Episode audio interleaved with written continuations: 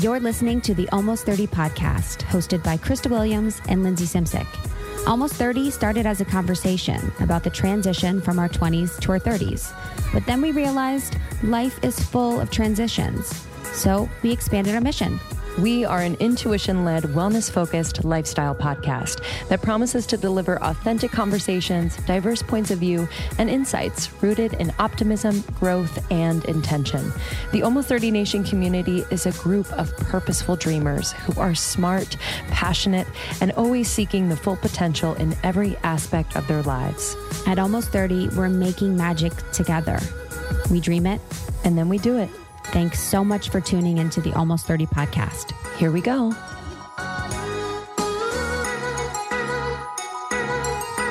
Hello and welcome to Almost 30. We're so glad you're here. Hey everyone, it's Lindsey and Krista. Um, and yeah, thank you so much for being here. It's it's been a wild ride the last three and a half years, and we're so grateful to continue to serve you and just have really honest conversations. As always, I'm Krista. Oh yeah, I said. Did you? I was like, it's Lindsey and Krista. Oh my god, guys, I'm I'm an old dog here. Um, but yeah, we're we're again excited. We've been having a lot of really deep conversations about what is happening in the world today and trying to do our best to you know shine light on the important messages within the movement that is happening it is so important that we work as hard as we can on anti racism in our community, in our family, in our Facebook group, even in our with our listeners. And that is really what we've been focusing on for the past couple weeks and even the past years. Yeah. Yeah. We started this work in 2018, which candidly is late period Yeah, you know for what i mean so but but since then it's been um, very much a part of who we are um, as almost 30 yeah, the Facebook group, if you're not a part of it, I highly recommend joining the group. We have incredible moderators in the group that are just creating and setting the space for honest conversations, thoughtful, supportive conversations, conversations that have really taught me so much, that continue to teach our community and just help them grow. This is what it's about, no matter where you are in your journey, whether you're just waking up to the fact that uh, like, racism has all of our been systemic like for 400 plus years Yeah. like it's okay Yeah. like you know meeting yourself where you are and committing to the work Can't turn away. yeah you can't turn away we're here to learn and grow together Yeah. It's been interesting, like with all of the f- people that I connect with regularly to see them waking up now. And it reminds me so much and what I've been really grappling with within what we do, like in the wellness space and the spirituality space, is like a lot of the information within the anti-racism movement and when we talk about you know systematic racism and white supremacy a lot of that goes against a lot of spiritual teachings that are very popular today which is um, you know your thoughts create your reality that you chose you know as a- an example that your soul chose to be incarnated in this situation to experience these things and it's all a choice you know it's all destiny or it's all a choice so it's been so interesting to like unpack that and Yeah. really work with that information like as you open your eyes to like the reality of the world. And I was like talking about it for so long with my therapist, like about that and how I can, it's like unlearn. It's like, it's like be aware, but unlearn. So I've just been thinking about that so much lately about, you know, the spirituality conversation of, of it all. Mm-hmm. Yeah, to that point, I was talking to a friend and we were talking about where we're getting our information. So, whether it's spirituality or whether it's from the news, reading articles, blogs, even on Instagram. And it was interesting what she said. She's like, I've actually been taking in some information and not to necessarily believe it, but from like the far right and the far left and like in the middle because we don't know necessarily if everything we're we're receiving and hearing is true. That's like an extreme you know word true but to know what is what exists like the far right if we're watching fox news or what have you to know that that exists. And so like in in my mind it was just interesting because i don't i don't actually really watch the news a lot. I have been more as of late but to actually know that that those opinions, those groups, like those movements are happening on the way other side as well um, also helps me to just kind of stand a bit more grounded and firm in what I believe and in my resolve. So it was just really interesting because I never thought to kind of diversify the way in which I'm taking in information. Yeah. Yeah, I mean everything is the echo chamber. Mm-hmm. You know what I mm-hmm. mean? And and I think that's been interesting too. Like we were talking about with Jessica Lanyadoo, um, the astrologer, during the live we did yesterday about the amplified melanated voices and the muted movement. Yes, and how that really shifted the algorithm, and that was really the point of it to shift the algorithm to not center whiteness always, and to just have other people have a chance to like be seen. And so it's been really powerful to see um, more of our community follow Black women, yes. more of our community follow women of color. But yeah, the, as far as the information goes, it's like being thoughtful about consuming information, but then also too like finding time to be quiet to find what's true for you. And I think that's sometimes the part that's missing, even for me, you know, the time to be quiet to just know what's true for me and what's true for my heart. So for any of the information, it's like disseminating it, breaking it down, digesting it, and then like sinking in and leaning into what my truth. Yeah, and I don't know if if you guys relate out there, but just with social media in general, you know, I've found it to be such a great resource as of late and such a great way to to learn, grow, support black women, black men, uh, people of color in general. And also, you know, to your point, I just have this strong pull to take a moment and there is like a kind of a conflict there. So if I'm not keeping up with what's happening, am I going to miss something and then miss the point? You know, I, I just I have a little bit of anxiety around that, which it pales in comparison to what's what's going on. But I'm just like kind of having those conversations with myself where I don't want to show up without having integrated what I just learned, right? Like just really have that time for integration, whether it's, you know, we're taking courses, we're reading books, we're we're watching movies, we're listening to podcasts. And I'm the type of person and a lot of us are where it's just like I kind of need that moment but I also feel this like very intense energy of like you need to stay connected online. Yeah, for sure. Connected on Instagram. Yeah, I'm sure so many people feel that yeah. way. And it's been crazy to see like with our our friends and people in our space again like how many they keep coming to to me to ask about about certain things i think because they feel comfortable with another white woman asking about things but it's really more about like how do they respond to people of their community being like why aren't you speaking to this why aren't you doing this why aren't you doing that why aren't you doing all these things and so much of that for me personally doesn't feel like the right type of action. It's like, yo, always worry about your side of the street. Yeah. You know what I mean? Everyone is like, yes, we should call out people we care about for sure. Like call them to call them to change, call them to awareness, call them in, you know, but I don't feel like the way that people are calling out people and telling them what to say and do is the move. Mm-hmm. And it's even like I got even a message. What was the other day? My my community is like angels. You know, I really don't get anything that combative or that directive or that judgmental ever.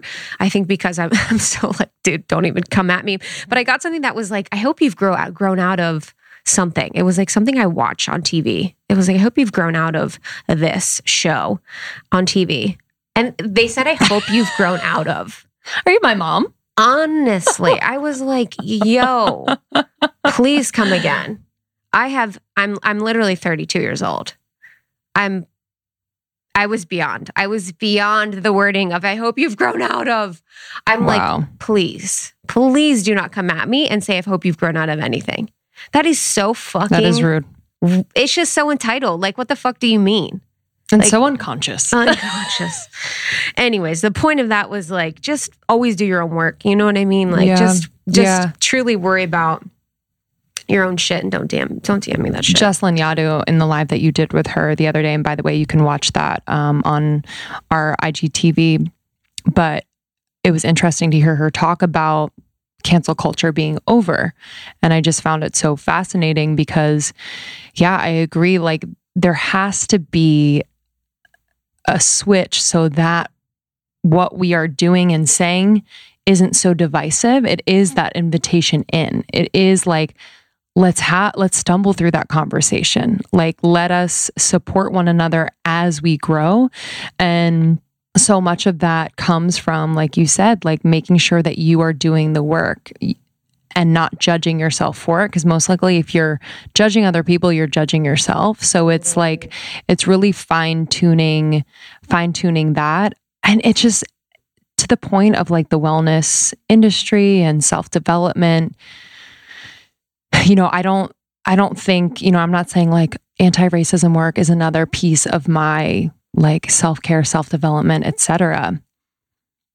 But if we've adhered to this world where going in, leaning in, doing the work has been a part of like what we do, I'm just like, can we can we walk that talk like in everything we do? Like how we do one thing is how we're going to do everything. Just because this seems to be more confronting, and I'm speaking to people who are not black, who are not POC, like just because it feels more confronting doesn't mean like you don't have everything you need to lean in and do this work, you know, to really be with this. So, you know, I know we're all on different points in the spectrum within this work, but just trusting yourselves to do that. Mm-hmm. Yeah, I guess with that point, it's like, do people have? I think they have the information, but I don't know if people maybe don't have the support system. Mm-hmm. And maybe this is definitely being, don't have the information. Yeah. I'm just saying, like, they have what they need in terms of like if they've shown up for themselves before and done Yeah, work to That's a good one. to grow and Mhm. and and step into kind of that next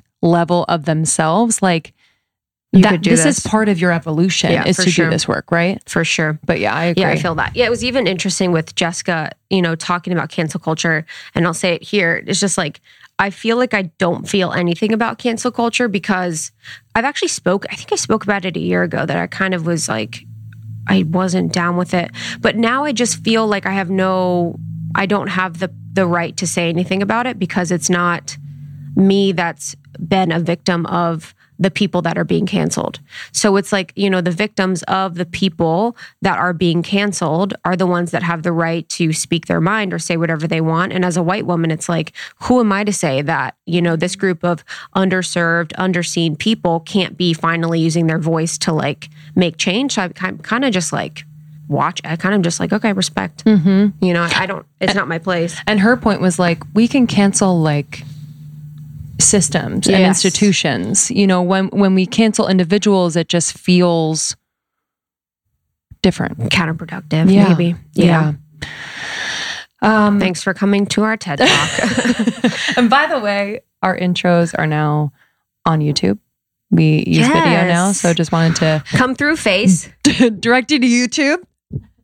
Come through and see my dude. Maybe one day I'll fucking wear makeup, but Nah. also Nah. Just know, you know, it's been kind of it's been hard to show up on the pod, have the intros, and be funny and fun during this time. So just Yeah. know that we're being, you know, we just want to be mindful and we don't want to be tone deaf and we want to be. And it doesn't feel authentic to us to like Yeah, show up and be fucking s- silly good pots, gooses. yeah. You know. we're just always gonna be ourselves, and we Yeah. really appreciate you know you guys being here for this. hmm And today's conversation uh, with Trudi Lebron is a really important one.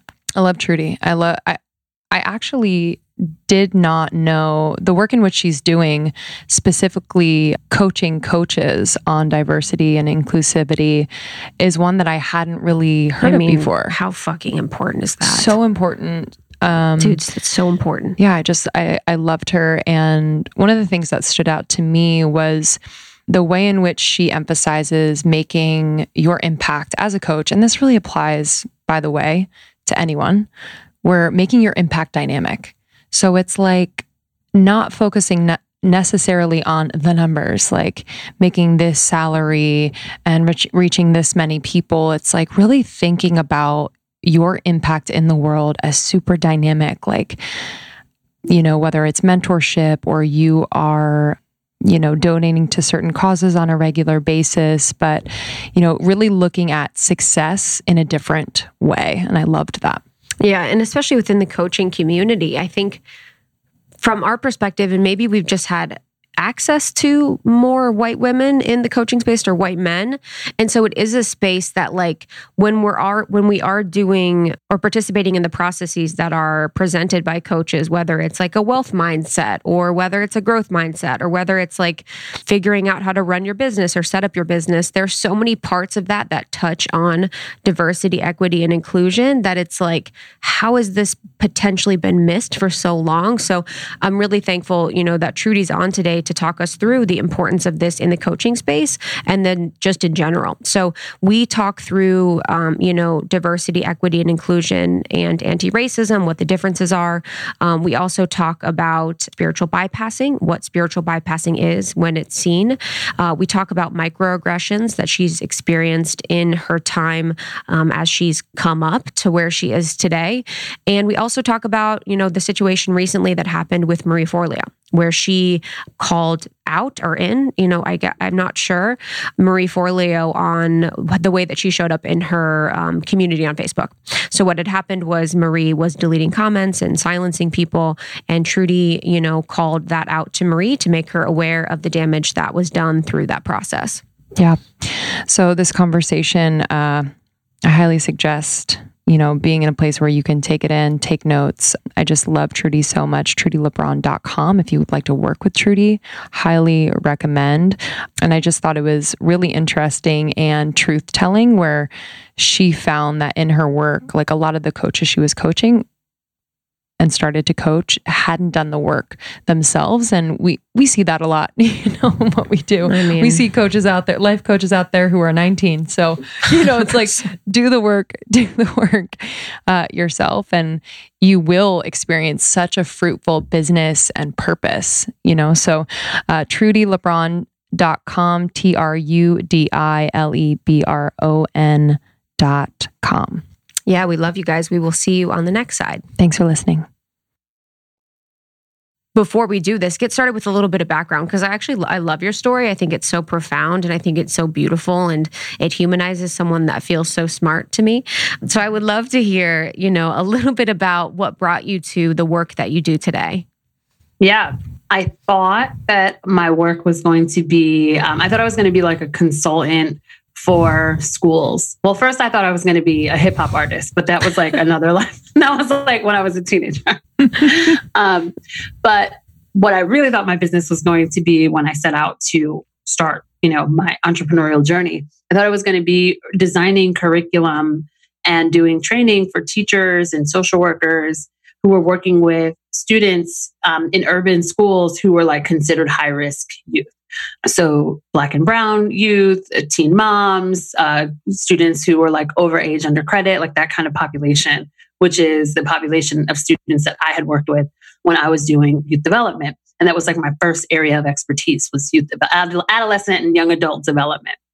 So I set out to, you know, start doing that because I was a teen mom and like I had a just experience after experience after experience interacting with different systems like school systems and social work and department of social services and those kinds of systems um, and then also just general life where i was really treated in ways that were just you would never treat a human being like you know like just strange i remember strangers walking up to me and telling me, you know, like me pregnant or like with a child and also pregnant or with a two pushing two children in a double stroller and visibly like a kid, right? Like 16, 17 years old. I had both of my sons by the time I was 16. And, you know, people saying like, oh, you're going to be a burden on society, like strangers. Whoa. Strangers, strangers would walk up to me and ask me if they had the same father. Strangers would just like, just you know the stares the eye rolls the like just all kinds of just all kinds of assumptions. Um, the fact that like i left I, I disappeared from a school system. Like i left pregnant when i was in ninth grade and there wasn't any follow-up. It was just kind of like oh she's pregnant. That's it. And just it was just allowed to happen. So you know i noted it was a noticeable difference and I became obsessed. I was also like super stubborn. So all of the things that people told me about how like your life is going to be over and it's going to be so hard and you're going to be broke forever and like your kids are going to be like all these you know horrible things and stupid all, all of the stereotypes. I was like, absolutely not. Like, watch, you know, watch me. At the time, like, it took me a long time to realize that doing things because, like, to prove other people wrong, that the energy that it takes to do things when you're coming from that place is just so draining. Like, it, people people hear it and they're like oh like well good for you. Like you proved them wrong. It's like i shouldn't have had to you know like we shouldn't have had to people shouldn't have to do things because they're proving other people wrong because it just shifts the way that you're able to approach your life and it adds this level of stresses and anxiety that you just don't have if you're just like living your life regularly like not in spite of anything else but just that you're just living right so anyway went finished high school, went to college. How did you go to college? So I actually kind of like homeschooled myself through high school. And I I got a GED. Actually, I got a GED a year early, like earlier than I would have graduated high school. And I was a college freshman when the rest of my graduating class were starting their senior year in high school in high school. So I just like found a different way. I was always looking for a different way to be successful. Like, you know, I knew what I wanted and I was like, there got to be another way to get there. Like this, this path isn't going to work for me. So like, I have to find another way. And that has really become the central theme in like my whole life. anyway, so I passed the test, started at community college, then, you know, like went into, you know, regular uh, state university. Um, and I studied, like, I got really obsessed with understanding how some people achieve certain life outcomes in the face of all of the statistic disadvantages that they might be facing.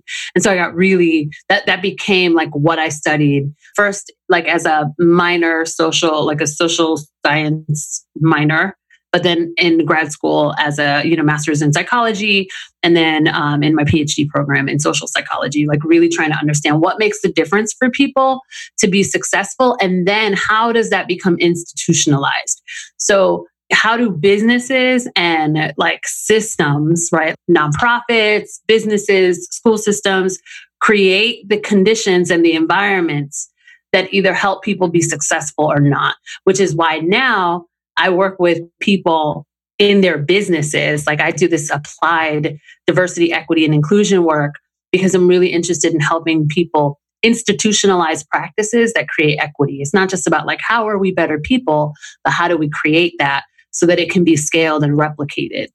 Because it's in the systems where people become like marginalized, like where entire communities become marginalized, right? It's not just because like people don't like each other. It's because we've built systems that systemically oppress people.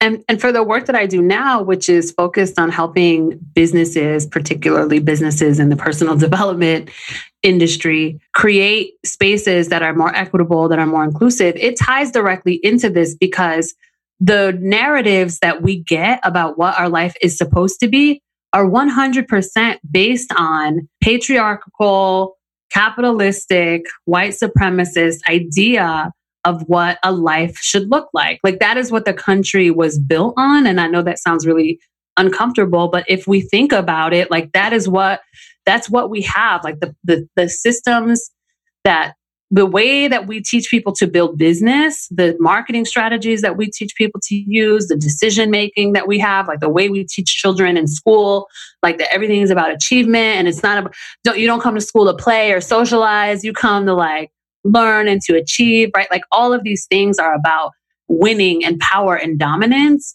and that is what marginalizes people because it puts people in this like constant battle against each other and all the time because of anti blackness, all of the time, what it's going to do is like push black and brown folks to the margins continually. And we need to be intentionally disrupting that pattern if we're ever going to like have something different. When did you realize that you wanted, you know, the work in this space happen? Like I know, so you grew up as someone that was like wanting to prove prove everyone wrong, being a sixteen year old mom. But what about race was so yeah. was such a pull to you? Yeah. So for me, race was always a central part of my identity because I'm a biracial Latina, right? And so I'm a light skinned biracial woman. My father is Afro Latino. He is, if you just looked at him, he's a black man, right? So I grew up, that's what I tell people when you're white, you just get to be white. Like you just, you don't even have to think about it. Most white people, if you ask them when was the first time they thought about that they realized they were white, usually they'll say, like, I mean, I've had that conversation with people who've been like, I've never even thought about that question. Mm-hmm. Right. But usually they'll say, you know, 12, you know, somewhere in school when they like made their first non white friend, you know, like where it starts to become a realization. But when you're not white, you always know that you're not white. So I rem- I can't remember a time when I didn't know that I wasn't all the way white because people were constantly asking me, What are you? Where are you from? Is that your dad? How could he be your dad?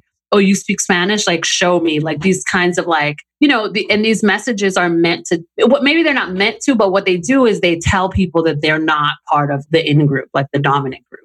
So race has always been something that I have always been super mindful of and really aware of. And having biracial identity is something that, you know, they're just unique, especially when you are light skinned. You know, there's just like a lot of ne- like negotiating of your own uh, identity so that because you don't feel like you fit in in places sometimes. So there's just like a lot of reconciling that has to happen. But then for me, going into a space where professionally where I started to understand more about like what makes people, what makes some people achieve and what other people's don't, or like what privileges some people and disadvantages other people. The ways that that cuts, like that breaks down across race, it it's heartbreaking. Like it is just so clear, like and from a data place.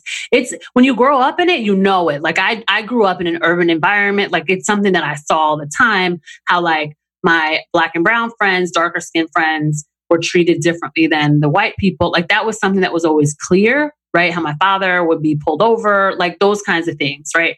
But to see it on on paper, like in data, it like brings it to a different level. And so like it, it became a natural part of the work that I was doing to be to, to talk about it. I realized that nothing will change. Like no, we can do all of the when I started when I started doing this work, for some reason, it got like diversity work got lumped into anti-bullying work when like anti-bullying was like a big yeah. thing, um, and so those two things got really muddled together, like in uh, from a professional perspective. And what I realized was that the anti-bullying curriculum that we would sometimes come into schools and do just didn't work in black communities. Like when we went into the school system that i grew up in and and did the anti-bullying curriculum it just didn't work. Like it worked perfectly in like the white suburb down the street you know? And i just started realizing these things aren't built for my community. Like this stuff wasn't built for us and i was like we have to start building things intent to intentionally include people in order for them to work. Yeah, there's so much, so much there. I would love to shift into the the coaching work um, yeah. and working with coaches and so many people who are wanting to become coaches but are unwilling to do the work to unpack kind of their side of the street. Yeah. Which seems like obvious that it's very counterintuitive, but what did you find in first working with coaches and why that is? Like, kind of the desire to become a coach. Yeah. So, what's interesting is that, like, when I came into the coaching industry, maybe like now t- 2016, when I like, was like, I'm going to hire my coach, I was at a point in my business where it couldn't grow unless I got some help but I really couldn't afford to get help. You know what I mean? Mm-hmm. Like that kind of chicken and egg moment that mm-hmm. so many of us understand. So I jumped in and like joined a mastermind. But I had been doing diversity, equity, and inclusion work in schools and nonprofits for years by this point, right? So this is not like new work for me. Like I've been around for a while. So I get into the coaching industry and I'm like, whoa, this place is white. Like this is Yo. like super white. Right. Like, yes. and like it, it it's it, super white in like the people. Th- there were no other non-white people I, I am very light skinned and I was the brownest person like in the cohort people that I was, you know, in a mastermind with. Like I just micro, you know, people would say things that were not appropriate. Like for example, you know, me sharing that I'm a teen mom, that's not something that I always disclose when I show up. Play well now more because people know me, but at the beginning, it's not something that I would like open up a conversation with. But you know how people will get together, moms will be like, Oh, you have kids? I'm like, Yeah, I have kids. And I'm like, Oh, my kids are like 18. And I get these looks right away that people are like looking at me, trying to figure out how old I am, doing math in their head. You know what I mean? Like it's just like this really uncomfortable thing. And then inevitably it'd be like, well, how how old are you? Like how old were you when you had your kids? Like, oh, like what did your parents say? Like all of these like super personal questions that you really shouldn't ask For people that you don't know. But people feel entitled because they don't know that story. But that is, I tell you, like I have never had that experience if I go somewhere and it's a room full of other black and brown moms. Because it's not because they get it. Like culturally, even if they weren't teen parents, like they they understand that that's just not it, that that's something that happens sometimes and it's not the end of the world and you know what i mean but like for white people like it's just a whole different there's just a whole different narrative wrapped around it and so you know just just things and then all of the you know spiritual bypassy things and different kinds of coaching advice and double your rates and all you know all these things That's and my you know favorite one. yeah, that's mine too. Mine too. And like super out of touch advice that when you're talking to people who have who are coming from a different place, whose entry point into business is about more than just making money, that advice doesn't make sense.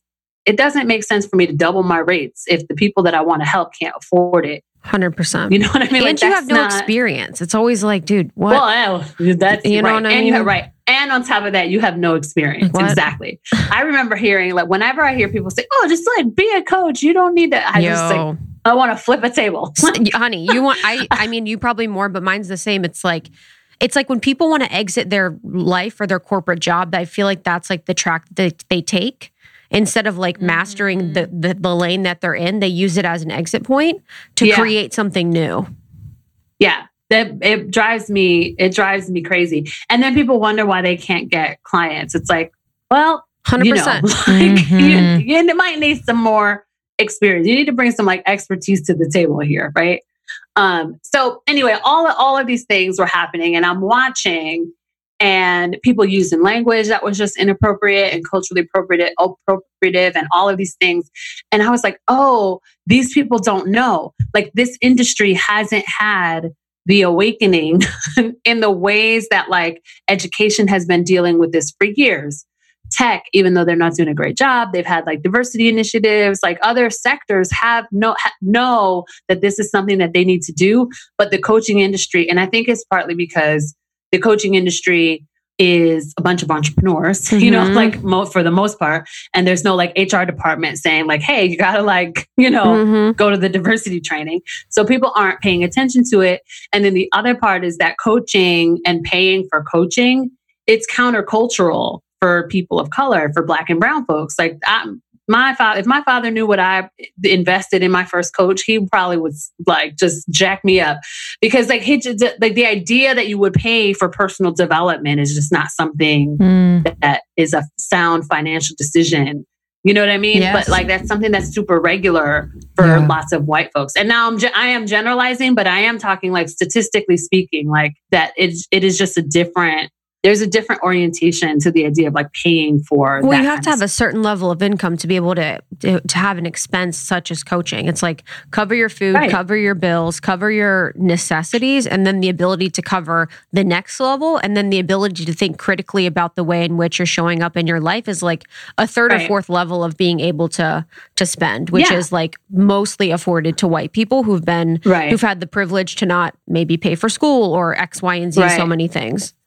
But even, you know, I'm thinking like even my father's family who were like, you know, my father is, a, you know, super stable income, like, you know, definitely had probably has enough, you know, disposable, flexible income to be paying for something like coaching, but he would never do that because it's just like that's not what you do with your money. Mhm. Yeah. You know, like you need to be smarter. Like that's not a valuable thing. Like the thought of it is very self-indulgent. Ah, uh-huh. you know? Totally.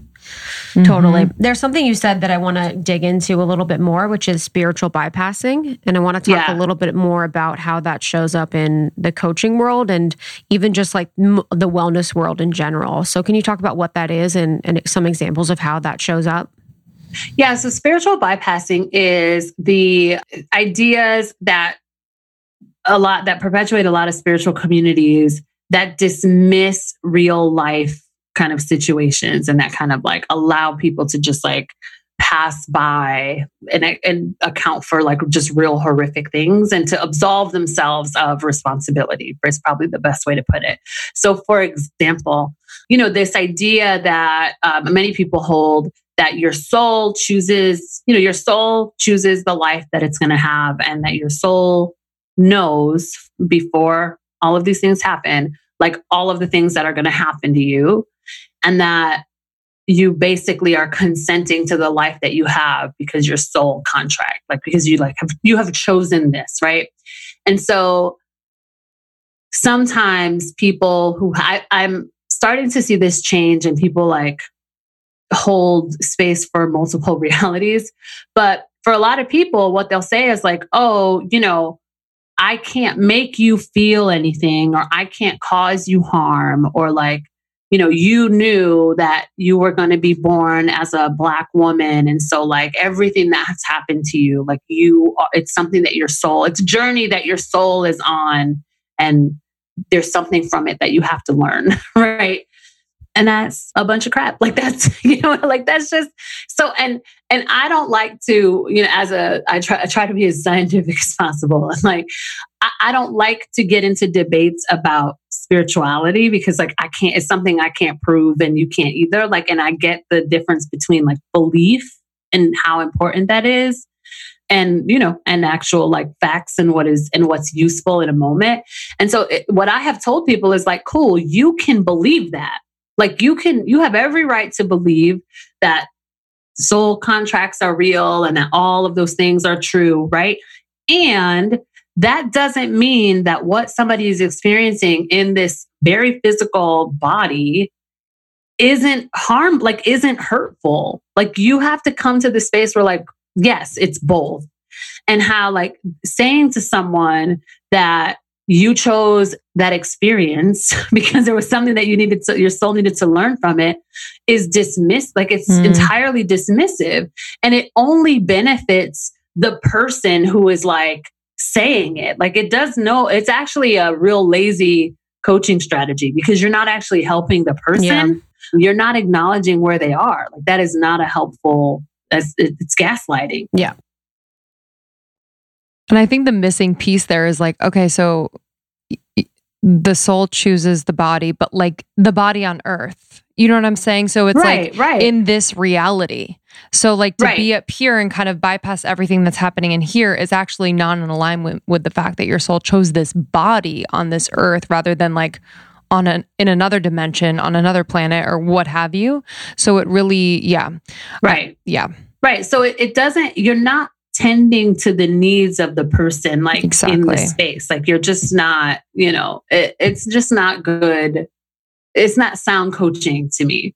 What is some other languaging you referenced before, like in coaching, that would be considered would would be considered racist? But if someone said it, it wouldn't be a blatant Yeah.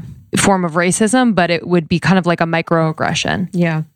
Yeah. Well, I think that like one of the things I, I, I was talking to a group earlier today and this example came up and I, I've actually seen this where people are explaining, you know, uh, folks of color, black and brown, indigenous folks are explaining how like a strategy might not work for them or a, you know, a solution that a coach is offering isn't culturally relevant to them Mm. for example. And like coaches will sometimes say things like, well, is that a story you're telling yourself? Ooh, I've heard that quite often.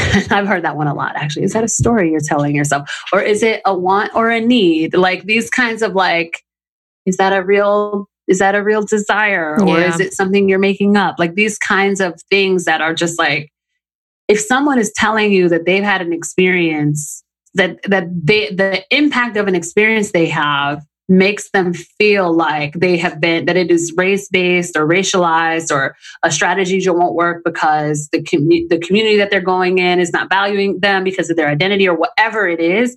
And for you to say is that a story you're telling yourself? completely dismisses like just endless amounts of research that demonstrates that people are treated differently based on the color of their skin and we have to give people space to to to be able to share their reality and help them solve the problems, like help them come up with other solutions instead of being like, well, no, just like apply the strategy or you're not like trying hard enough. Or, oh, the other one is like, did you believe, did you believe it? Like sometimes around, especially we see this around money um, when people are having a hard time selling or when people are like trying to you know they can't close yeah they can't close clients people are the the narrative is sometimes like is do you believe that you that this is worth it or do you believe and it just like and and the thing is what's what's nuanced about all of this is that sometimes those are appropriate questions and it's not that you can't ask those questions to everybody it's just about like how and like how you let your client lead. This is culturally responsive coaching. And we're actually like working on a curriculum right now to be training people in culturally responsive coaching because we need, like, there's a lot of people who are in the role of coach who who call themselves coaches who are really operating as like consultants and strategists and so they're not I, get real like i try not to get defensive because it's not because I get it. I don't, I'm not one of the people. There's a lot of people who want coaching to be like a credentialed kind of license thing. I don't want that to happen. But there is a science in coaching. There's a whole body of psychology around coaching psychology. And like we know strategies that support people and that move people closer to their goals and that are really like supportive to people.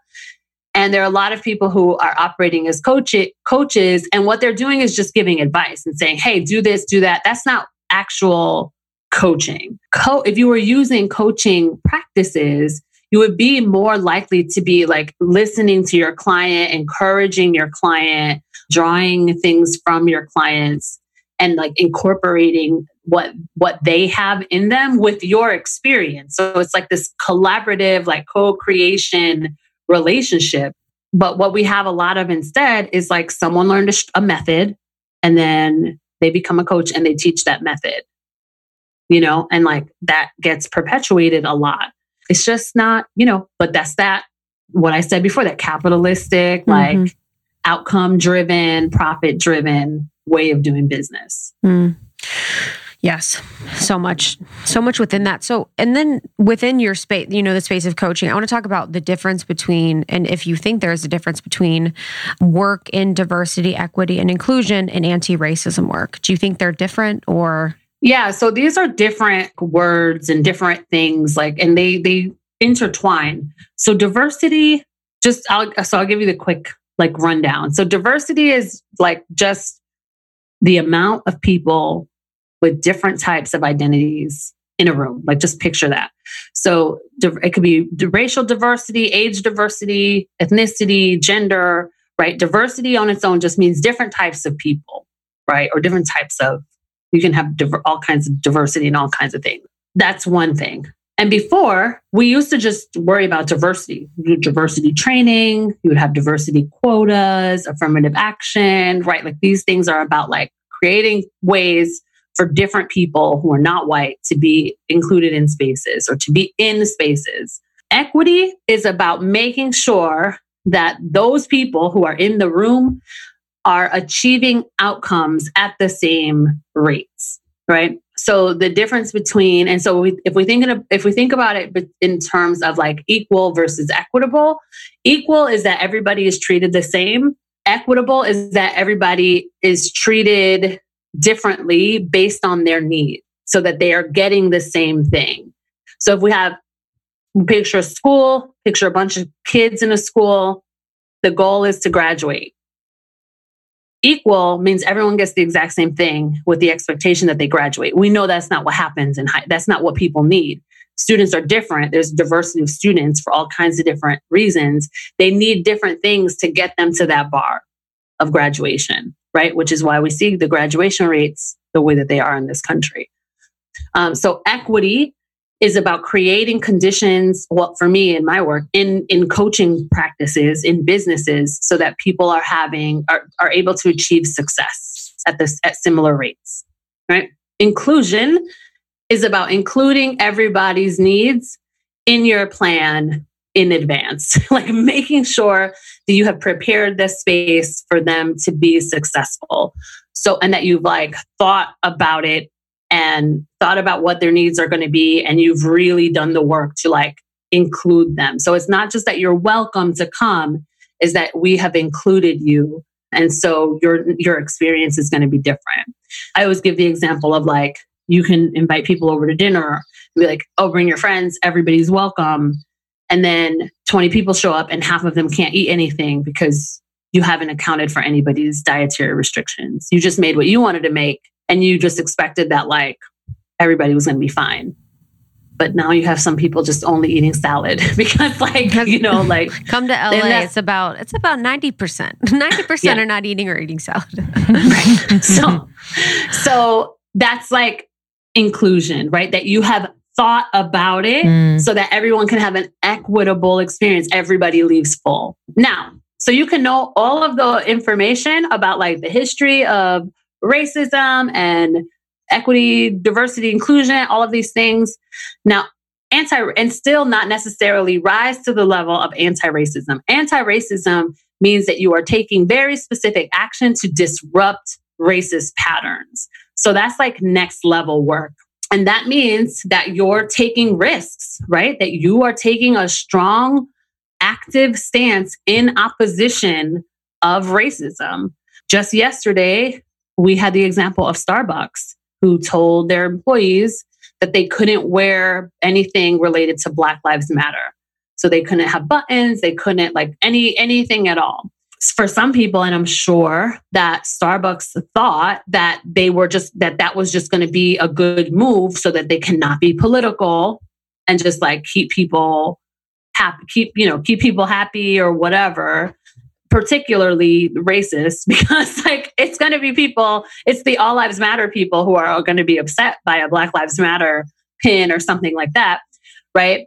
And i'm so glad that like what happened happened. Like it's it went viral like everybody's talking about it you know people talking about banning starbucks again like all of these things and they had to change the policy. They had to they were forced to change the policy because of you know the optics the public relations part of it. But if if starbucks was an anti-racist institution that policy never would have been would never would have happened. And they would have like in advance they would have like made a statement that they actively support the movement for black lives. You know what i mean? Like they would have done that knowing full well that there's going to be a whole bunch of people in the suburbs of all the places where they have little stores that are going to stop going to their cafes and that they would have made that choice anyway. That's anti-racism work. That's part of it. Um, that's like that's the big difference. It it it involves a lot of like unpacking bias, unpacking your identity, understanding how white supremacy like infiltrates all these things and how we are perpetuating it because it's the things that we've been taught. The idea that you would turn into that you would be an anti-racist institution requires time and very explicit action. I've been a little suspicious of like a lot of the people who are like all of a sudden like we're an anti-racist institution. No you're not. For like sure. you want to be but like you're not that doesn't happen overnight because you learn mm, the word. Mm-hmm. you know what i mean? Like it takes time. Oh, 100% i mean that's the whole thing with like that social media that's yeah. so amazing but terrifying at the same time that it's like Amazon puts out a statement. They're like, yeah, we're support whatever. And everyone's like, yeah, go Amazon. It's like, actually look at their actual fucking practices exactly. and the way mm-hmm. that they mm-hmm. operate in the world.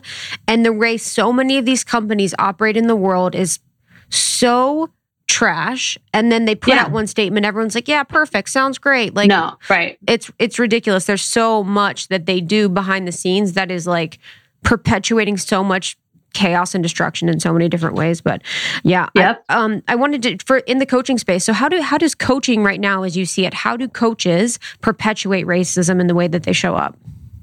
Well, I think that there's a lot of things that we need to look at. Like we need to look at, for example, um, how we build coaching like curriculum, like not just like the curriculum to train coaches, but whatever our curriculum is, like looking at it to make sure that it's not inherently biased, for example. Um, that and not just that it's not inherently biased, but that is it is explicitly inclusive, right? So that it takes into consideration in very and then is built in a very explicit way that you are talking about how identity intersects with some of the things that you're helping people with especially if you're in like life coaching or empowerment or you know any of these things any sector really thinking about how, how identity and culture intersect with your your like coaching theory or pedagogy like you should be doing that. And and also i'll say that i my position and many people's position is that you're either like anti-racist or you're or you're perpetuating racism and you're like well, you're racist right? So there's not like an in between like oh we're not racist but we're not anti-racist. No if you are not actively working to create inclusion and equity and to put things on the line and to create an anti-racist institution and that you're practicing on being that then you're just like cool with the system we have. And so you're just perpetuating racism. So that's just where I stand and where many people stand with me on that, you know, issue. So looking at curriculum, looking at contracts, looking at how we hire people, looking at how we, you know, like how we recruit coaches, like this whole, I keep talking to coaches who like, I can't hire a coach because, or I can't hire someone because they need to go through my coaching program first and my coaching program costs $20,000 a year. It's like, well, change it. Mm-hmm. like, just change the rule. You know what I mean? You can do that. Like, that's why you went into business. Change the rule, do a training, do so come, let's come up with a way for it to happen instead of you telling me all the ways that it can't happen. Like, mm-hmm. don't be so mm-hmm. committed to how it can't happen. Mm-hmm. You know what I mean? Yeah. Like, that I just don't understand people's commitment and, to and like so, how hard things have to be. Yeah. So attached to the monetary yes. like yeah. value rather than the impact. Because it gives them the figures. Then they can say they can say they're six figures. Yeah. Or seven figures. Yeah. Shout right. out to the birds at your house too. Oh, thank you. Yeah, the they're like singing in the background. I love they really them. are. They're making me so happy. How do you like you know if you have people who are open to the the diversity and inclusion work as a coach, but you see that like they have little to no awareness about where their blind spots might be yeah. within their own business. What are those first exercises, conversations like? Yeah, so for us, like we're we're actually constantly kind of screening for people's preparedness for this mm. because for some people who are just for the first time realizing that like racism is a thing, they're not ready to work with me. Like yeah. I don't take those clients, you yep. know. Um, they have to do some like consciousness raising. They need to read some books, listen to some podcast episodes, maybe do some work with someone else um, before they're ready to like work with with me and my team on like really doing the work in an institution. Because if you don't get it as a leader, you can't be a leader in an, in an anti-racist institution. Like you can't, you won't be able to hold the line for the work, you know, because people are going to challenge you. And if you don't have the language or the commitment to stand by it, you're going to kind of be like, oh, you know what? Maybe we shouldn't make that statement. Or, you know, maybe, maybe we don't need that Black Lives Matter sticker on the website or whatever, whatever it is. Like you, everything, you'll be so nervous about every little thing. I mean, I get on the, I have gotten on the phone with people not like on the on the phone but on calls with people with many groups and just the word just me saying white people makes them like like rattled and I'm just like, you can't, you're not ready for what we're doing here. You know, like you just You're like, wait you till I tell you about white supremacy. right. Like it just won't it's just gonna not gonna work. so yeah. So people should do yeah. So I encourage people to be like, you know, doing that work. People who are working with me are usually like they have some awareness or they're super committed or they're like a combination of factors. But for for folks I'm working with, like they're either somewhere in their journey and they're really committed to like building a business that is explicitly inclusive and that they see and that they kind of see themselves as like an activist and they want their business to be an expression of those values right? Um, for my higher profile clients like the bigger corporations that we're working with our work starts with deep just personal work. So i'm on the phone with like ceos you know, in some cases, multi-million dollar, multi-million dollar companies, right? and they're just asking questions like why why is this racist? Or what about this? And how do I say that? And just giving them space to just like talk um, without judgment so that we can like establish trust and a foundation. Because they to do this work with me people need to really be able to trust me um, because it gets intense. People need to know that i have their best interest in mind but that i i have their best interest in mind but my highest interest is actually their black and brown clients like that is who i serve you know what i mean like these people are are hiring me to help them build some things in their company but like my commitment is to make sure that they're building an institution that is safe for people. So we start with personal work and then we do like consciousness raising. So we talk to their teams, we talk about the history of racism in America, we talk about how that's perpetuated in business. And then we start looking at like, all right, let's pull out the curriculum, let's pull out your contracts, let's look like look at all the ways the, all of the ways that some of these practices may have been institutionalized. I also ask clients to like pull any customer service inquiries or complaints or you know like just feedback that is any like any kind of like comments around race or or what you know or um people not feeling safe. Like we look so we're like looking at what's happening in the community. We're talking to clients. We're talking to staff. So it's a pretty comprehensive so when i work with coaching agencies and like institutions in the personal development world it's comprehensive. And I want to actually just talk about that next. How do you build a business as a coach that is fully expressive of the values? But just really quickly, what about contracts could be?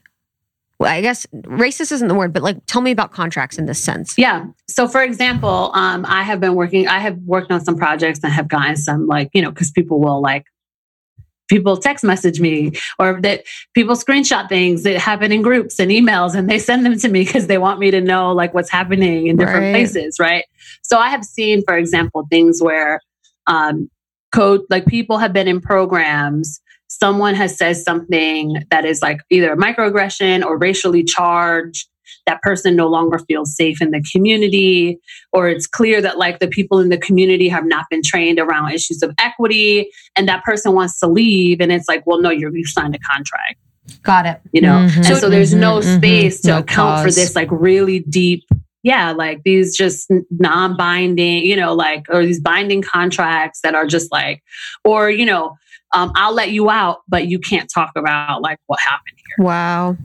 no. My last question is around social media because in yeah. this day and age, coaches, really anyone, has a social media platform of some sort yep. as a way to reach and communicate with their audience, expand their audience, and spread their message. So I've seen it all the past few weeks and had my yeah. own kind of personal reckoning with like, how do I want to show up online right now? Like, what is that proportion of showing up in private and online. And right. both Krista and I have been feeling this very strongly. So, what is your perspective, especially during this time when it's so important that we are speaking up and out and standing up for what we believe in and really looking at how we've been a part of the problem so that we can be a meaningful part of the solution? Like, what is your perspective on that? And how can we show up in a way that is really impactful? Yeah.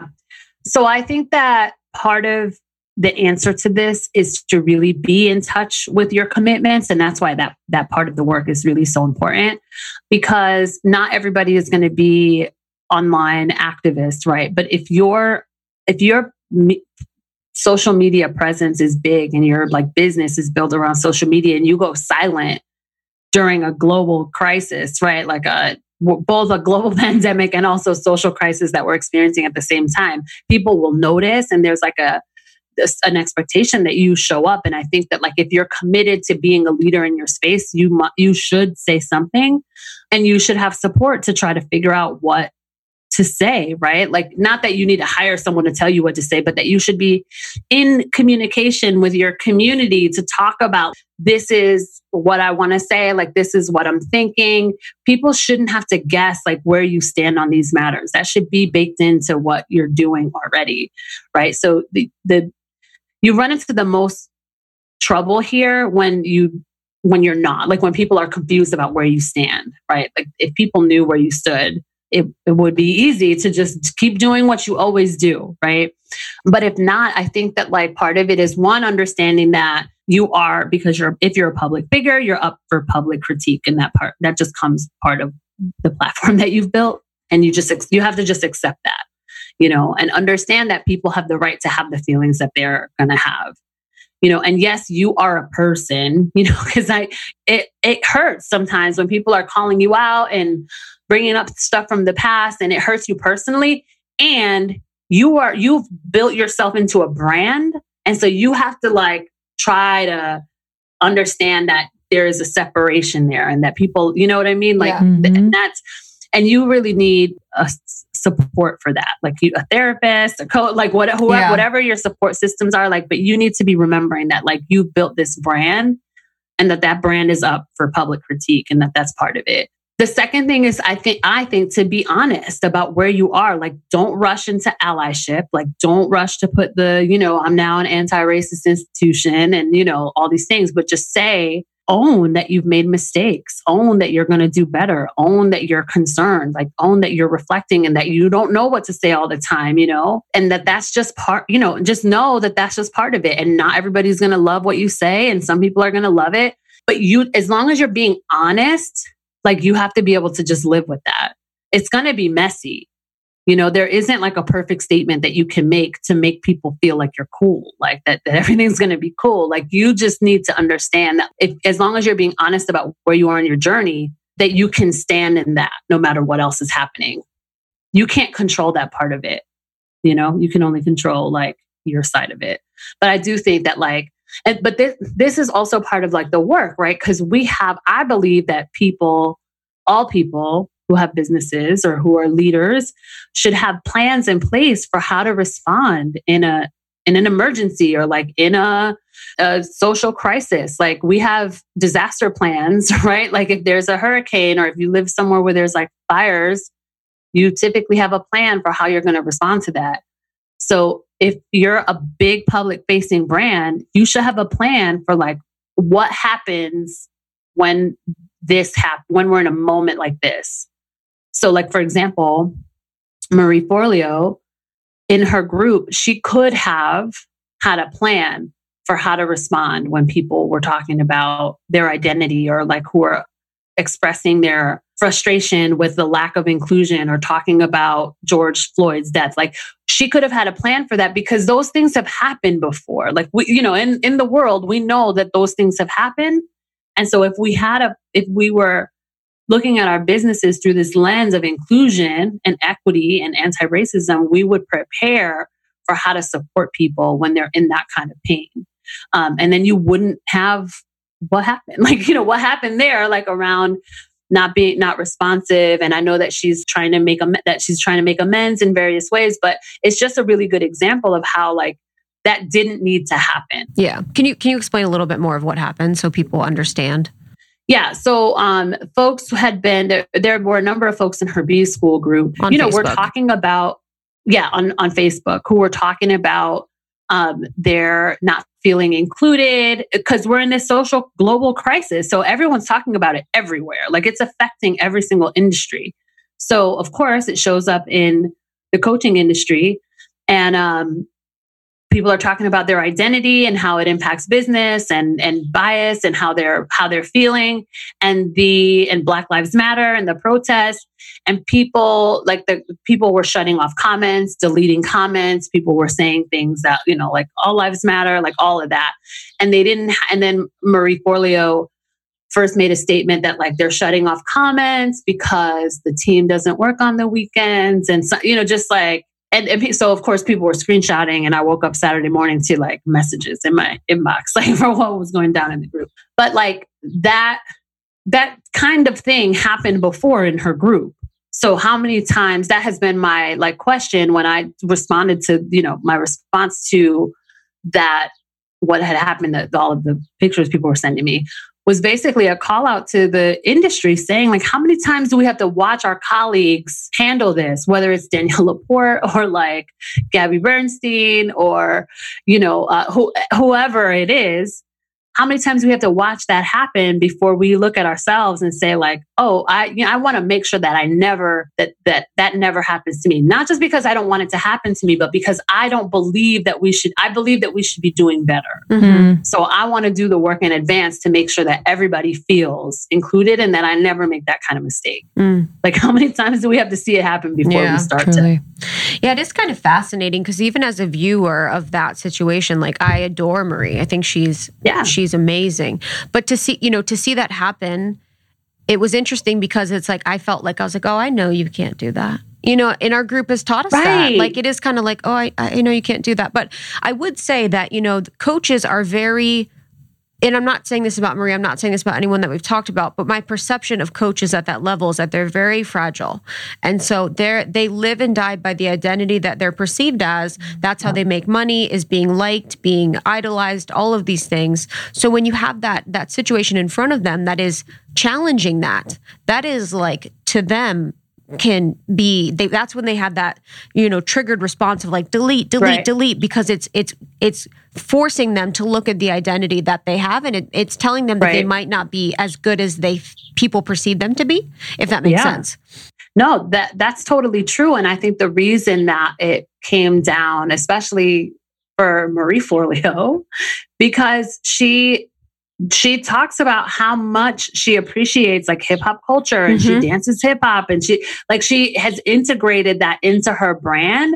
So like to be out of touch in that kind of way, I think was just an extra, you know, it, it, it laid it on a little like extra hard, you know, like come on, like you really should know better here. Right. Um, but I think you're right. I think that people do have, you know, they have these brands and these the perception of who they are and people need to like them. But I think that's why it's even more important to be in touch with to be explicit about your values because if you are then you're doing that same thing that we teach people like when we're trying to get them to pick their niche about like attracting and repelling Mm. you're attracting and repelling people according to your values. And so, like, you just won't have people show up in your group who are like, you know, white supremacists. mm-hmm. If you're clear that that's not what you value, you know what I mean?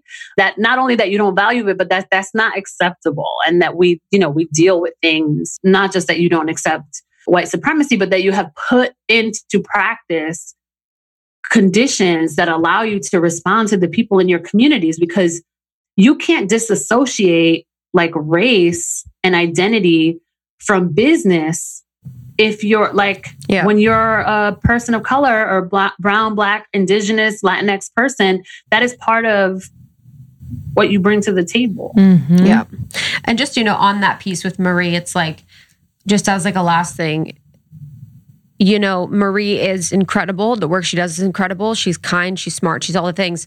It's really like, I feel like so much of it is misconstrued by people from the outside to be negative. It's like negative calling out. She got called out, she got all these things, but it's more so like, the black community, the people of color just want to be heard and like just want to be seen and want to be recognized. And so much of it is that just like true, true wanting uh, to be seen, heard, and recognized that is misconstrued as, as someone being bad. Out. Yeah. And anytime we've, not anytime, you know, because two years ago when people would, you know, started to say stuff to us, you know, you guys need to be more thoughtful about all the things that you're doing and saying and people you're bringing on the show, whatever. Like I was incredibly triggered by it because it was like that wounded feminine where I was like, damn, I'm doing so fucking much. Like I'm working a full time job. I'm trying to do all this stuff with you guys, for you guys, blah, blah, blah.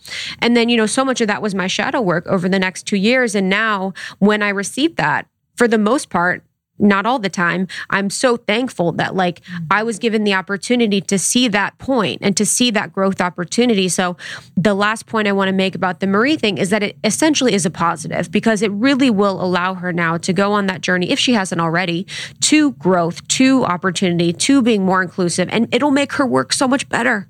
Yeah, I I hope so. Like, you know, I I said this in the the workshop that I did. Like it was really hard for me to be like, well, you know, first of all, I things have shifted over the last couple weeks, but I was like, I'm going to do this uh, video and I'm going to write this article and you know people in my community will see it and that'll be it but it was like shared you know like so many times and like now you know and marie forleo has like named Rachel Rogers and I, like, you know, as people have like responded. I saw so the there's article. a lot of attention. Yeah. So there's a lot of attention now. Like people are trying to understand more about my work.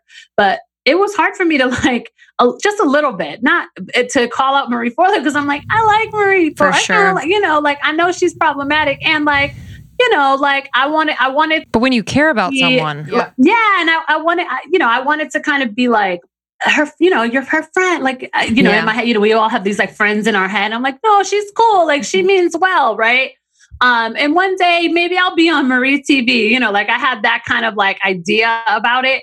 I was like, if I call Marie Forleo, she's never gonna want to talk to me. You know, but right, my commitment because I'm so clear about my commitment I knew that like if people were sending me this these things, they trusted me to speak on, to like speak about why it was so jacked up. I had no reason to believe that Marie Forleo would ever see the video I did.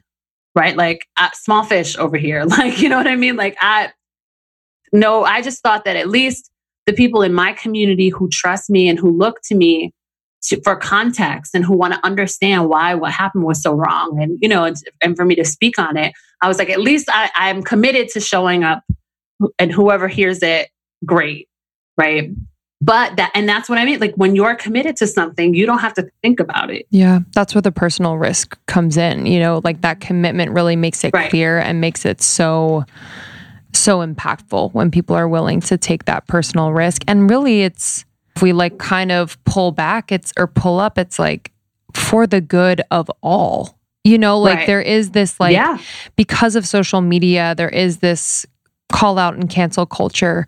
But really, your willingness to to do the video is like this invitation into conversation. You know, if done in that Right. way, like it, it to me, it doesn't seem a part of like a.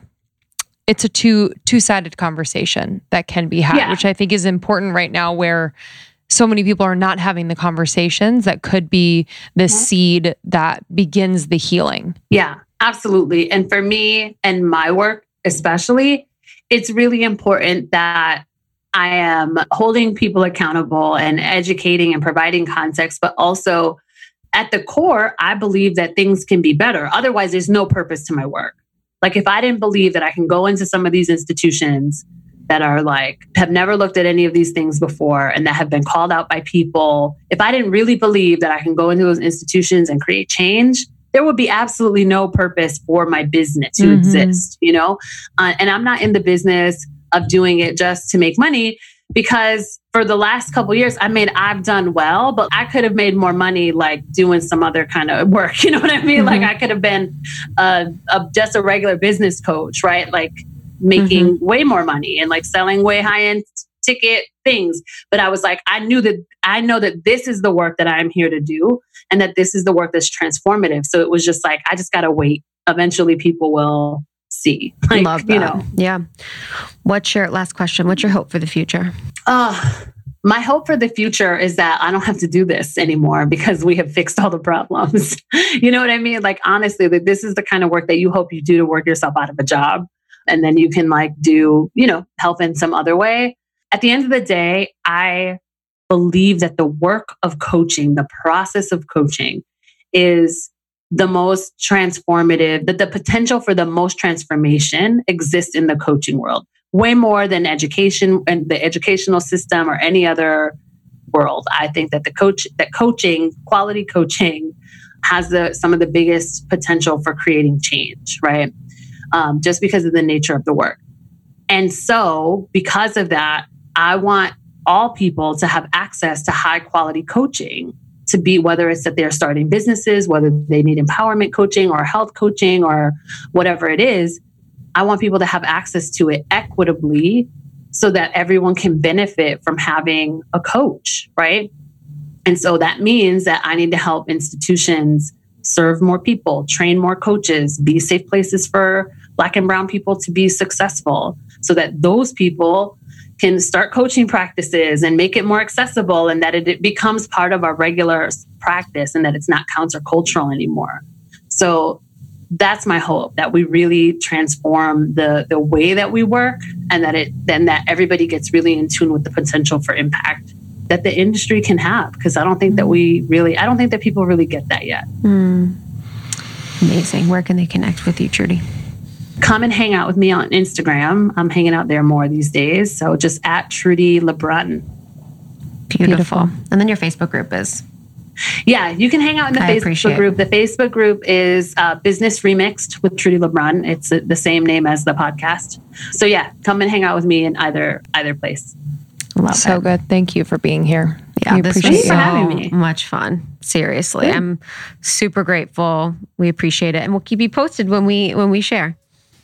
Great. Thank you so much. Amazing. I'll Have see you later. Again, Trudi. All right. Take care. Bye. Bye. Thank you so much, Trudi. We appreciate you. TrudiLebron.com. And we have some exciting things coming up. So we have a workshop with the New Paradigm digital series with Adriana Ayales, and it's Ancient Remedies in the Modern World. She is an herbalist and founder of Anima Mundi Herbals, and we talk about plant medicine and how we can incorporate it into our lifestyles every day. We also have our merch coming out soon, shopalmost30.com, and we have our frickin' Malibu retreat. Cannot wait. Second week of August.